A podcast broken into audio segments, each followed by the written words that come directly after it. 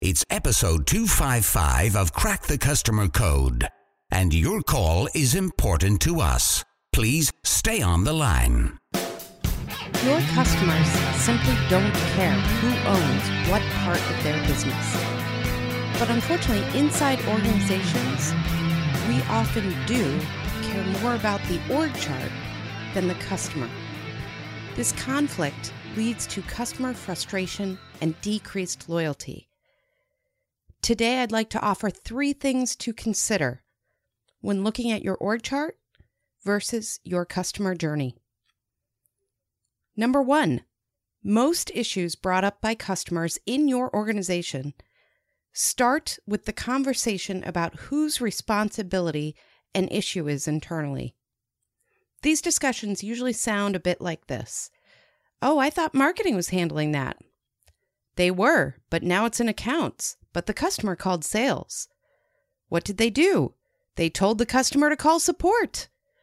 So we are basically directing the customer through the org chart instead of creating a process and a journey that works for them. Number two, innovation is owned, quote unquote, by one part of the organization who doesn't have any contact with customers. I see this over and over.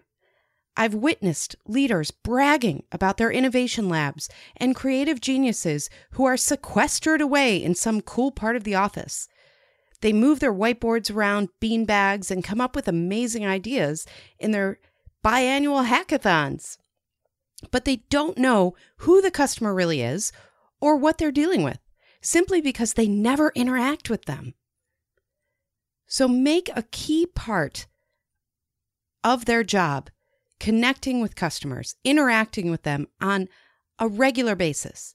This can be through observation, listening to some customer support calls, or just calling a few people a month. It's incredibly enlightening and often overlooked. And it prevents that issue we have when we roll out products that our customers never wanted in the first place because we innovated a little too much. And number three, the C suite is concerned with revenue but doesn't see that as connected to the customer experience. C level executives often have way too much pressure to achieve really challenging goals around revenue, acquisition, and other important business metrics. They become obsessed with daily dashboards detailing what number went up 0.2% and what number went down 0.1%. Living in that world where the org chart clearly shows who is responsible means it can get challenging to see the forest for the trees. If there is a customer champion in any organization, it should be in leadership. But how can they truly get to know their customers and what they want if they are only looking at metrics all day? The C suite has to understand and appreciate what customers are dealing with in order to make the right changes within the organization. Any customer you have, B2C or B2B, they're still people.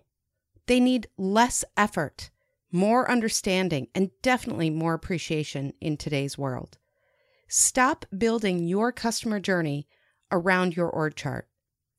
Stop blaming people internally instead of really figuring out how to best serve the customer. Stop lying to yourself about whose fault it really is. Everybody in your organization needs to rally around the customer experience. I know you can do this. Good luck. Thanks for listening to Crack the Customer Code. We are a proud member of the C Suite Radio family. Make sure to learn more about Adam at customersthatstick.com and connect with me, Jeannie Walters, at 360 Connext, that's connextext.com. Until next time, take care of yourself and take care of your customers.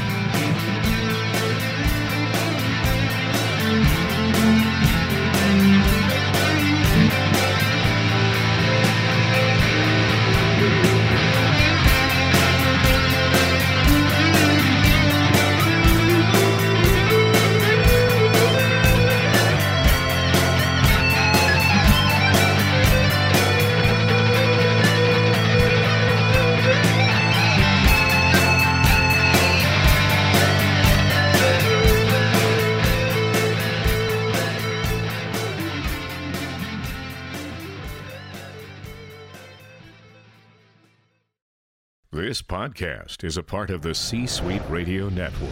For more top business podcasts, visit c-suiteradio.com.